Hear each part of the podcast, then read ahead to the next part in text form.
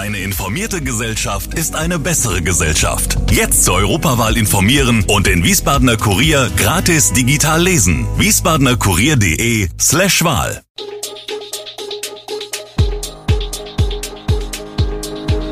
Gude, unser morgendliches News Update. Das Wichtigste aus Wiesbaden für Sie im Überblick. Guten Morgen aus Wiesbaden an diesem 27. Dezember. Sternschnuppenmarkt in Wiesbaden trotz Regenwetter ein großer Erfolg. Die B42 ist wegen Überflutung erneut gesperrt. Wonach haben die Menschen in Hessen 2023 am häufigsten gegoogelt?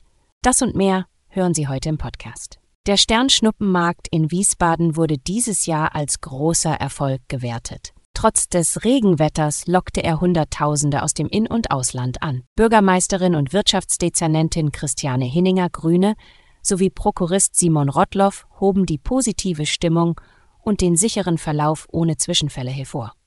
Winzer Johannes Ohlich, der zum 21. Mal Glühwein ausschenkte, und Celina Eiserloh von Köhler Küsse mit 32 Sorten Schaumküssen bestätigten den erfolgreichen Verlauf. Gabi Huser von Mandel Huser beobachtete trotz Kostensteigerungen eine stabile Kaufkraft und Beliebtheit von Klassikern wie Zuckermandeln. Auch der Seifenstand Savon Vivre und Dieter Reichel, der Krippenzubehör aus Olivenholz anbot, waren mit dem Umsatz zufrieden. Der Weihnachtsbaum und die Krippe auf dem Schlossplatz bleiben noch bis zum 7. Januar stehen. Die B42 ist erneut wegen Überflutung gesperrt. Nach den ergiebigen Regenfällen an Heiligabend stieg der Pegel des Rheins schnell. Die Straße musste am Morgen des ersten Weihnachtsfeiertages wieder zwischen Österreich und Geisenheim dicht gemacht werden. Der Verkehr wird umgeleitet. Schon vor einer Woche war die Straße wegen der Wassermassen gesperrt. Der Pegel Österreich stieg bis Montagabend auf 4,44 Meter. Erst danach fiel er langsam wieder. Die Schifffahrt musste nicht eingestellt werden. Allerdings waren nach Angaben der Wasserschutzpolizei in Rüdesheim ohnehin wegen der Weihnachtsfeiertage weniger Schiffe als sonst auf dem Rhein unterwegs. Auch die Fähren konnten ihren Betrieb aufrechterhalten. Für die nächsten Tage sind weiter sinkende Pegelstände vorhergesagt. Wann genau die B42 wieder freigegeben werden kann, ist aber noch unklar. Wonach haben die Menschen in Hessen 2023 häufigsten gegoogelt? Wir haben nachgefragt und von Google die Top-Suchbegriffe für Hessen bekommen. Auf Platz 4 und 5 finden sich politische Themen wieder. Rang 5 belegt der Begriff Hessenwahl, auf Platz 4 landet die Türkei-Wahl. Am dritthäufigsten haben die Hessen dieses Jahr Rammstein gegoogelt.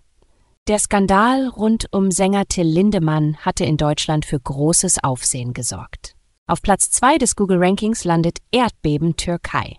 Die Serie an schlimmen Erdbeben in der Türkei und Syrien im Februar 2023 bewegte die Menschen in Hessen besonders. Es gibt nur eine einzige Sache, die die Hessen noch häufiger auf Google gesucht haben, und das ist der Krieg in Israel und Gaza. Sowohl weltweit als auch deutschlandweit steht der Krieg in Nahost an der Spitze der Rubrik Schlagzeilen in der Jahresstatistik der Google Trends. Die türkische Armee hat am 25. Dezember einen Luftangriff auf Nordsyrien unternommen.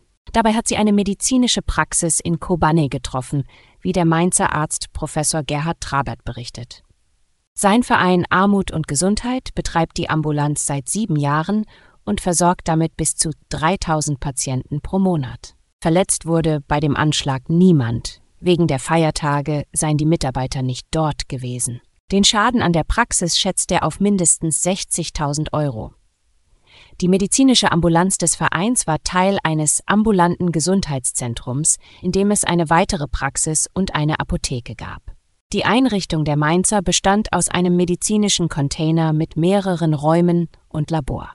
Container samt Inventar, medizinische Geräte und Medikamente seien zerstört und verbrannt, sagt Trabert. Die Menge an Abfällen aus deutschen Haushalten ist 2022 deutlich gesunken.